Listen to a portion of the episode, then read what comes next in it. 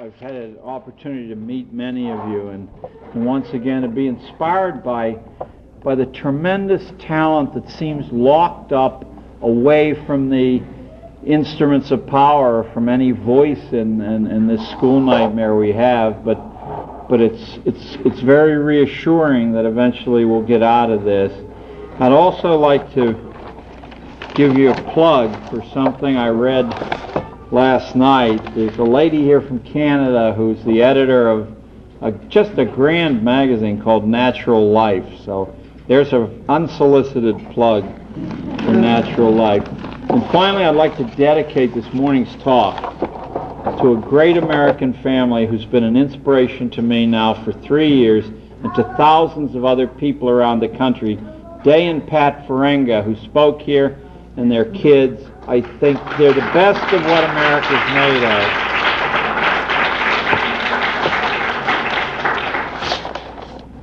So this this farewell, this valedictory will be a little bit about my mother. My mother took in stray animals, mostly homeless dogs and cats, but if a hurt bird's wing needed repair, birds also.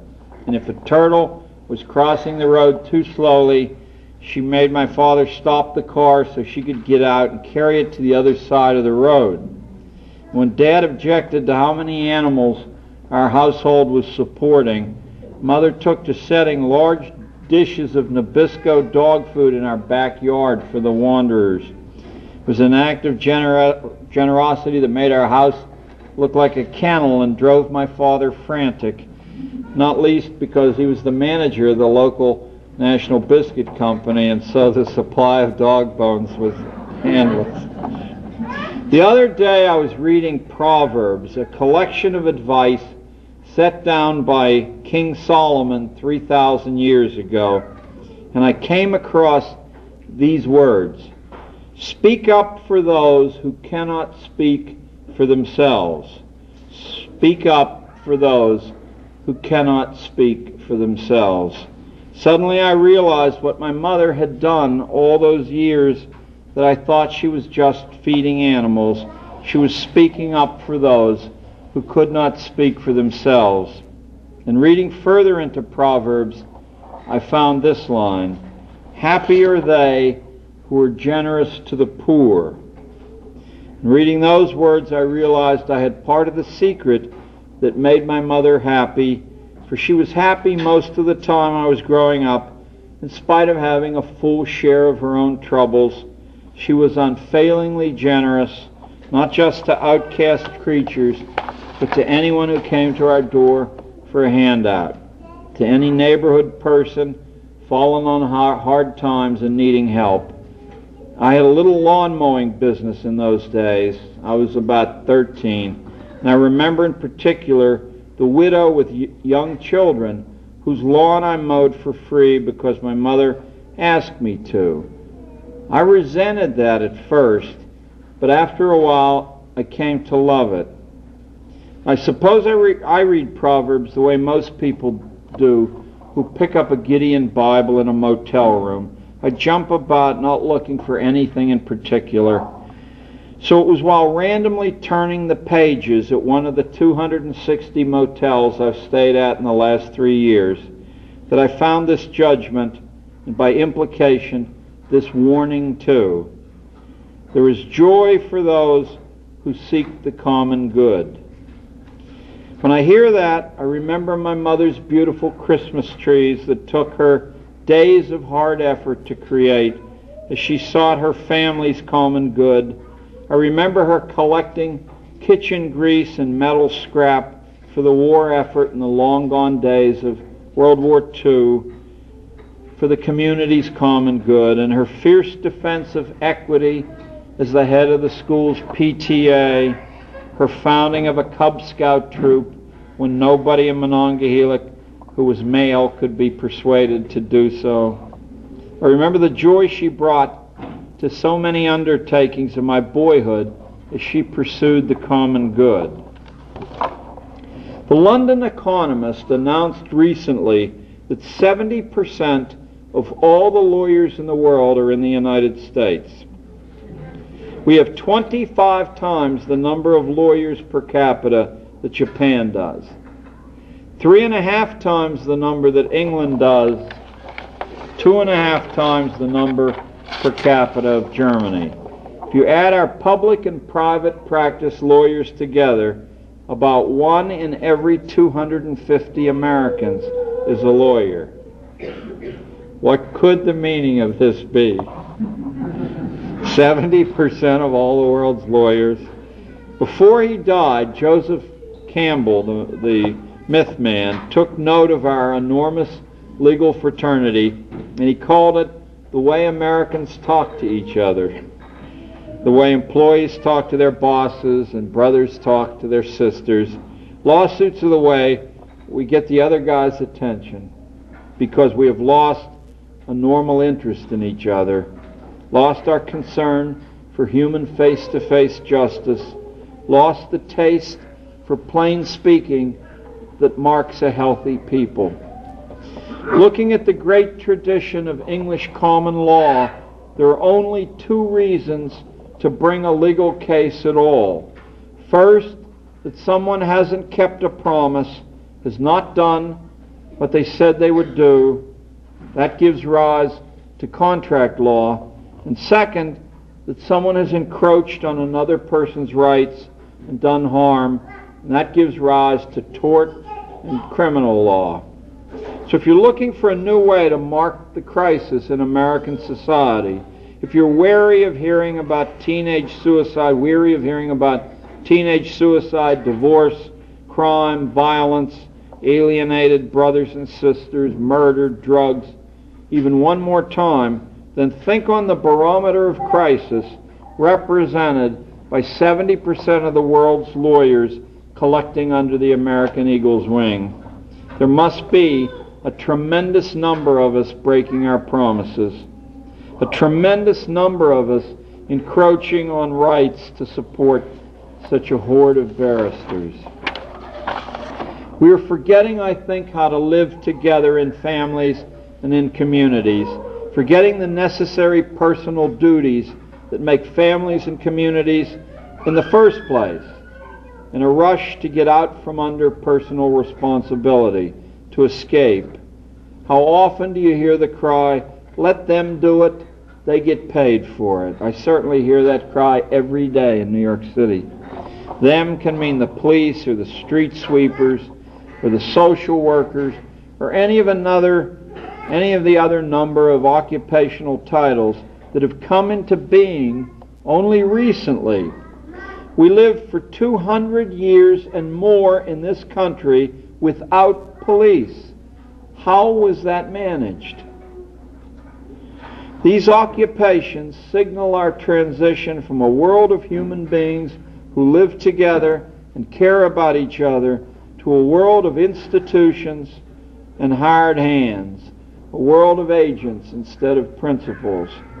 What does it mean that we break promises so often that an army of lawyers can earn fine and, of course, unregent supervised livings, punishing them? What does it mean that we encroach so often on each other's rights, that an army of lawyers is needed to seek redress? How did the country survive so well its first 200 years without police or without many lawyers. When we abandon personal responsibility for the common good, which Solomon urged us not to do, what does it signify? What does it mean for your future and mine that a price tag is set on simple services that through the long history of humanity were freely exchanged and freely given? like sitting with the sick, caring for the old, even caring for one's own children, or like mowing a poor widow's lawn. If it means something frightening to you as it does to me, then what can we do about it? At the turn of the 20th century, a profound social thinker in France named George Simmel wrote a remarkable book called the Philosophy of Money. In it, Simmel, one of the great creative theorists of this or any other century, said that money contained within itself a powerful internal contradiction, and it was built into the foundations of its abstract existence, this contradiction, it could not be gotten rid of.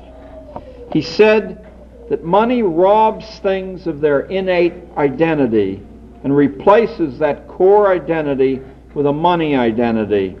By making everything interchangeable with money, money often cheapens things and removes their significance. Simmel said that whenever genuine personal qualities like service were offered for money, that the pricing of these things inevitably trivialized the service which had been priced. Such services tend gradually to become degraded. They're never as good as they are in the first few years they're offered, to lose distinction just exactly as if the money itself sharply reduces the value of what is being purchased.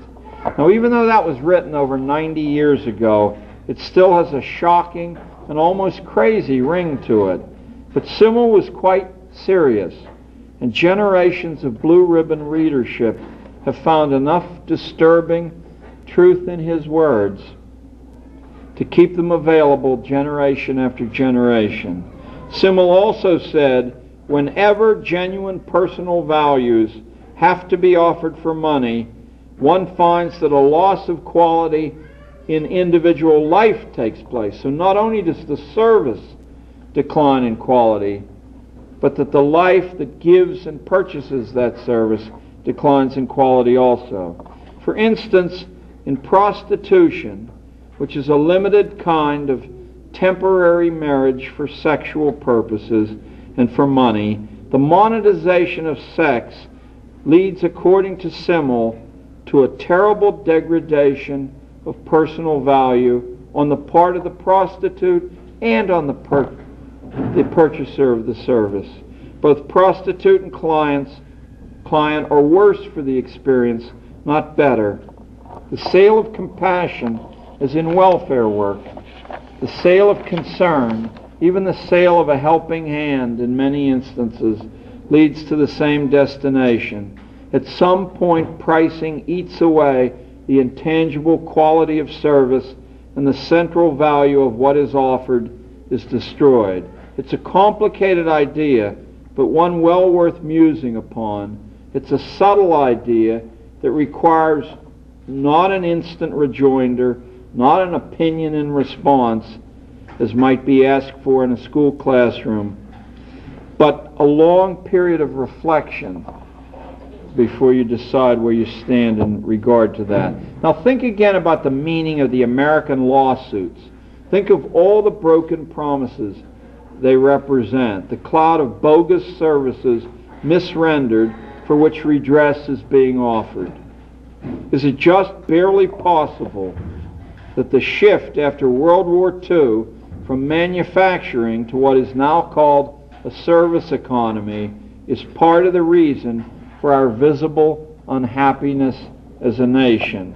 Just as the earlier shift from an agricultural economy to a manufacturing one brought a sharp increase in general misery in its wake. Is it just barely possible that when most of us don't accept the obligation of free service to each other as part of the social contract, but instead assign the job to specialists and hired hands that rather than the joy King Solomon promised us, the payoff is its opposite, grief. Well, I don't know the answer to that, but I do have an interesting bit of recent evidence in support of George Simmel's theory. In 1971, the United States National Book Award, which is quite a spectacular prize to win, for nonfiction went to a book called The Blood Relationship, a book which undertook to explore whether valuable things given to another free were more or less valuable than the same things given for money. The commodity the author took for his test of this proposition was human blood. He made an imaginative cross national comparison of the quality and the availability of human blood in countries that charge for it, like our own, and in countries like England, where it is given away. Almost all blood in the United States is purchased wholesale and then resold several times for several profits. Almost all blood in England is donated freely and then it is given away for no charge. The book's conclusions aren't the slightest bit ambiguous. Everywhere on the planet where blood is sold, the quality of the blood is terrible. The prices are sky high, the shortages are common, and wherever blood is sold, there is also frequently great danger to the purchaser of the blood. I mean, there's a national scandal now in covering up how many people have gotten AIDS from blood transfusions. But there's an additional intangible cost of selling something like blood. Where blood is bought and sold, the community loses the tradition of giving freely to neighbors and to strangers. And where that tradition is lost, the donors of the blood lose the joy gained from service to the common good. In other words, a social and ethical corrosion ensues from the marketplace in blood. Communities that provide their own blood needs without cost are healthier for that. And in many ways, people seem happier in those communities. Transforming blood into a stuff of commerce is one, inefficient in economic terms, two, it's inefficient in supply terms. It's hard to get blood to meet the demand. Where it's given freely, there are seldom shortages of blood. And three, in quality terms, it doesn't add up. The social cost, in addition, is high. U.S. blood, the most heavily commercialized in the world, is also the worst blood supply in the world. The lesson suggested by my mother, by Biblical Solomon, by George Simmel, and by the blood experience, I mean to be a lesson for parents and schools too. When schools consume the youth of the nation in confinement, and all the products of all their labors dissolve into paper to be thrown away, there is no joy possible in seeking such a good. The pricing of, of time through a currency of grade points establishes an irrational medium by which something irretrievable and precious, time itself, is corrupted in service to arbitrary and meaningless urgencies. Experts who are the sellers of school services to government have consistently misdiagnosed and misdefined the problem of schooling. School problem is not the children don't learn to read, to write, and to do arithmetic well. Those deficiencies are directly byproducts of errors of our purpose. The larger problem is that kids hardly learn at all the way schools insist on teaching. Schools desperately need a vision of purpose because the vision they now angrily promulgate is a dishonest one.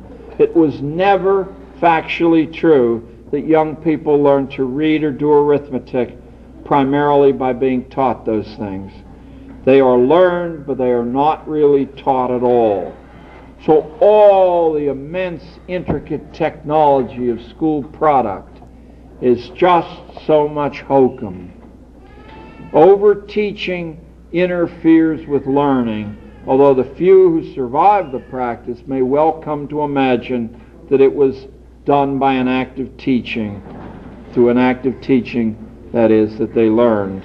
Colonial America, it is easy to demonstrate, was massively literate without any systematic or compulsion schooling at all. For many decades, an artificially induced hysteria about basic skills has been the cover story behind which we were intimidated into abandoning children to a form of confinement schooling which simply doesn't work. Behind this mask, valuable lessons of service to a vibrant community of real human beings have been denied the young and denied all of us except for school teachers. All of us except for school teachers, have been denied healthy interaction with children that adults need in order to remain fresh and vigorous. That's what Rousseau meant when he said you will never get control of the minds of children as long as they mix freely in the community. It's too exhilarating and productive for everyone they mix with. And I believe the same is true of old people as well. You need to confine these groups away in some form of isolation before you can properly treat the residue, the Middle Ages, the most productive workers, that you can properly treat them as instruments. So give and take, take and give. Children desperately need the lessons that volunteer service, apprenticeships, and work study teach, but instead they're kept in holding pens with others of their own age and social class. They are priced and valued according to their ability to adjust to this unhealthy regimen, to remain passive, to take orders, to maintain a cheerful demeanor while their time is being wasted. Children give nothing, but are then rewarded for becoming quiet parasites. This has been, I think, the formula producing extended childishness and the outlines of a caste system in the United States however well it has served the economic institution of mass schooling. After struggling at the bars of the cage for a few years, most kids just give up and settle into the low grade activities of the school. The relentless rationalization of educational experience to one flavor, confinement schooling, has left the modern student a prisoner in a disenchanted world without meaning. Our cultural dilemma here in the United States has nothing to do with children who don't read very well. And I wrote this speech originally about a year before Hillary Clinton said this. Mrs. Clinton and I are certainly on opposite sides of many issues, but on this we're not. The real dilemma in the United States lies in the difficulty of finding a way to restore meaning and purpose to modern life. There is no point in reading if it seems to lead nowhere. We have progressively stripped children of the primary experience base they need to grow up sound and whole by pricing abstract study higher. The great irony has been that while we devalued service and life experience, abstraction has followed the path that George Simmel predicted it would by being priced, it too matters less and less. The dynamics of this process operate unseen. To begin with, the natural sequence of learning is destroyed without experience. The sequence in which primary data, hands on experience, must always come first. Only after a long apprenticeship in rich and profound contact with the world, with the home, with the neighborhood and its people, does the thin gas of abstraction mean much to most people? After 26 years of classroom teaching, I slowly realized that what Benjamin Franklin, what he must have realized as a teenager, that only a few of us are fashioned in such a peculiar way that we thrive on an exclusive diet of blackboard work and workbook work and talkbook work.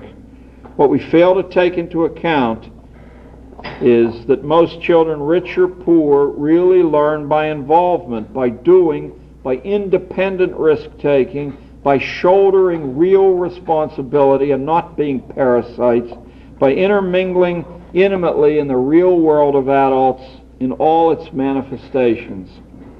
When we set up a laboratory universe in which our children are confined with anonymous strangers certified by the state, then we have created in advance a world of failing families, wrecked cities, and blasted individual lives. Then we have created the theater where a mathematical bell curve seems to describe the human condition in which few children have any real talent. This is a colossally cynical act. It is only prolonged in the face of its deadly effects because school factories and all the forces which service them have become an, become an integral part of the money economy.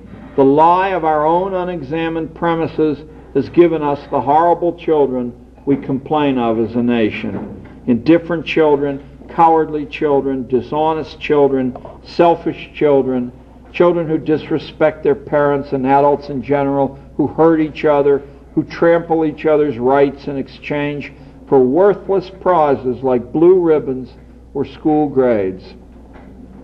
Eventually, these are the children who grow up to be clients for the nation of lawyers. I'll let you finish the rest of that sentence yourself. Children who will one day break contracts and encroach on the weak if an opportunity arises. And why not? For such is the example that 12 years of schooling has provided. Breaking of contracts, encroaching on the weak. The logic of confinement schooling in the middle of a democracy is a contradiction of our original national character. It breaks the contract of the Bill of Rights, using as its justification that kids can't learn any other way. They just can't be trusted with responsibility, and neither can their parents. And the truth is exactly the opposite of that. Unless they are trusted with responsibility, they cannot learn much, and under the thumb of central compulsion, the lessons they do learn are bad lessons. School encroaches on the right of each new life to test itself against the needs of the real world and to alter those needs by its own investment. Schools are a training ground for irresponsibility because irresponsibility is nearly the only thing they are set up to teach. Schools desperately, as I said, need a vision of their own purpose. At present, they are exactly what many suspect they are. They are government jobs for children, and the worst kind of government jobs, the make work kind. They're not really jobs at all. There's nothing or very little to do in a school. Our elite high school texts are on the level of fifth grade readers from 160 years ago. Instead of listening to Mr. Sizer or Mr. Gardner, the Carnegie Corporation, grab yourself a handful of school texts from the days when school wasn't compulsory and look exactly at what's been done to us. It has not happened by accident. And dumbing down the work isn't merely some sinister conspiracy, although certainly it is that too. It has become more and more a necessity as generations of well schooled children reproduce themselves, become parents, and have nothing to communicate to their own children. So the damage is cumulative. It is fast becoming insupportable. Look around you at our society. We've created a whirlpool of addiction. And when I use the word addiction, I never think of drug addiction. Addictions much more unmanageable than drug addiction. Addictions which children and grown children use to avoid confronting themselves with their own uselessness. We are reluctant to face this narcotic reality of our common society because it acts as a criticism revealing much more than we care to face about the real source of our difficulties. We have forced children to become irresponsible for all their natural youth. It is no wonder they hate themselves and hate us. No wonder they cannot recover. If you cut a man's legs off when he is a boy, they will not grow back when he is a man. With the growing public alarm over the effects of science and technology on societies all over the world, we are soon going to have a chance to rethink the basic questions of education. Questions which have very little to do with reading, writing, and arithmetic, but much more to do with the fundamental questions of human existence. In what curriculum shall a good life be found? How should we all live? What shall we do with our children? My own suspicion is that systematic government compulsion schooling is doomed. Whether meetings like this occur or not, that it's doomed. There's no way to tinker with this thing to make it work much better than it does already. And soon the monopoly is going to have to be surrendered because it hurts people too much and it is far too expensive. If well schooled children are the goal, they can be turned out at a fraction of the cost of government schooled children. John Chubbs of the Brookings Institute responded to charges that breaking the government monopoly would hurt poor children and children of color by producing figures that showed private and parochial schools are far better integrated than the public schools are at about half the cost. But frankly, I don't think the world can afford well schooled children at all anymore, whether they come from the factories of government, of church, or of private industry. We need a different kind of man and woman to tackle the future. The kind of young people who accept the obligations of living joyfully and with responsibility. To get to this new place, we need a vision of what an education is and what a school should be. Only out of a clearly spoken vision can come the mutual hope we need to find ways to get there. Curriculum is only the Latin word for a race course, the path by which a horse gets to its destination. We have not even begun to agree as a nation on a destination for education that is worthwhile. Beating other countries, scoring well on tests, getting a good job, all these are low evasions of what the human spirit really needs. All are ways to duck the truth that we have failed thus far to pay the price in argument and debate, in agony and in love that a strong vision would cost us. Without a vision, all the talk about reforming curriculum leads nowhere. Unless we can convince ourselves, our children included, that the new course is worth following, it will not work any better than the old course did. And why should it? A political state, by its very nature, provides a vision that misfits human nature. States are exercises in power and coercion, not exercises in wisdom. If we learn to read better and were given time to reflect in our youth, I think we would all realize this. A vision, certainly the people who founded this country and gave us the Bill of Rights understood that clearly. That the state was no guarantee of your rights, but just the reverse. That's why schools aren't mentioned at all in the Bill of Rights of the Constitution. Not a word, not a hint of it. They understood what it was a kind of colonization of the human mind. A vision has to be a destiny far beyond winning, beyond money, beyond, as the gentleman said yesterday, schools should be about, it should be about good health and money. For the question always reemerges good health to what end? Money to what end? Why are we doing these things? Messy and as unpleasant as it will be for a practical people like Americans are, the sequence has to start with clear goals. In a democ- and if, if the town can't provide you clear goals, if the state can't provide you clear goals, or the nation can't, then you've got to provide them for yourself.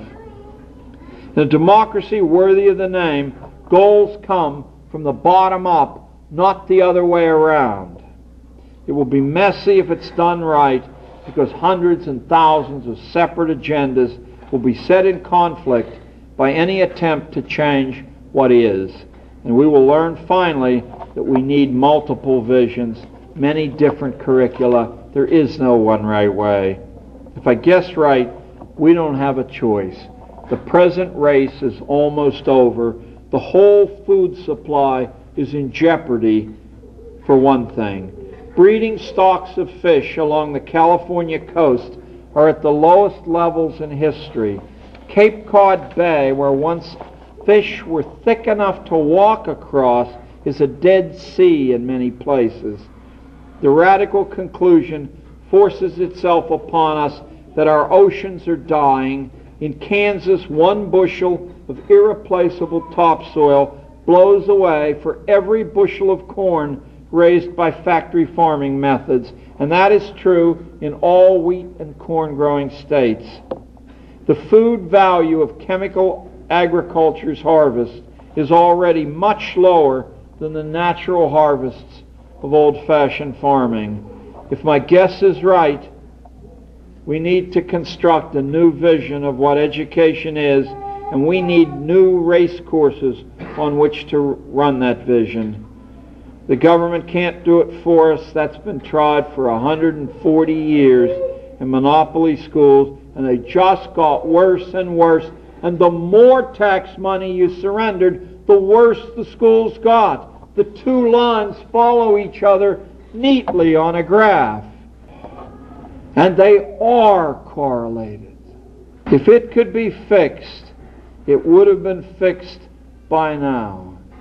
There is no correlation between the play money of grades and the play money we buy things with, except the dishonest correlation that's forced on the job market by rigging it with arbitrary licensing laws and arbitrary hiring policies. For example, you can establish by law that the only people who can get into medical school are the people with lofty grade point averages but that does not guarantee that the best people become doctors. The same unpleasant reality holds for lawyers or businessmen, engineers or school teachers. We have yet another warning that forcing the collective time of the American young into a contest for symbols, whether money symbols or grade symbols or similar prizes, is a mistaken course. And that warning is found again in the Proverbs of Solomon, in the haunting predictions of George Simmel, in the frightening reality of the American blood supply, and in the curious emergence of a national horde of lawyers who demonstrate our unhappiness. We do not trust each other. We do not like each other. We do not care for each other. We are unable to keep ourselves from encroaching on each other, and we cannot keep our promises. That is a recipe for social disaster. The new vision of American education is going to have to find a currency beyond money with which to pay its children to learn. My own experience after 15 years of sponsoring volunteer projects for each one of my students, rich and poor, white and black, is that a curriculum that seeks the common good will be an important part of that real currency. Not all of it, but an important part of it. And a currency that doesn't inflate as grades do, one that holds its value. My own experience has been that every single academic question worth asking in any of the disciplines can be asked around a base of genuine service to genuine communities and can ride easily around an orbit of service. My own kids always did one full day of community service a week. They generally worked all alone in order to escape the culture of school children. They took on full adult responsibilities because I wouldn't allow the transaction to happen any other way. The community service program in District 4 that's been nationally trumpeted over this country as one of Ted Sizer's prized displays is an absolute fraud. It's two hours a week and then they spend two days talking about the wonderful things they did. My kids took on full adult responsibilities and they had a full adult work day even at the age of 12 or 13. And in almost every case, they discharged their duties splendidly. Even in the first year I experimented illegally with such a program, because I didn't bother to tell the school I was doing it, it worked. Indeed, it worked better for the selfish, spoiled, indifferent children of prosperous families than it did for the lost children of the poor and the non college bound. But I'll tell you that it worked for both. The differences were small. It worked for everyone, including the communities which allowed themselves to be served. It transformed children spiritually, morally, and academically. In Western society over the past several thousand years, we've had at various times great social visions such as the one that I'm urging us to find now, or the many that I'm urging us to find now. We had the pagan vision of Stoics like Marcus Aurelius. We had the aristocratic vision of Charlemagne and the Plantagenet kings. We had the Christian vision of St. Augustine, of Origen, and of the martyrs, and all these grand conceptions for which curricula were developed had a service ideal at the bedrock of their foundations. Although many of the details of these competing life curricula contradicted each other, at the base of all three was a service ideal.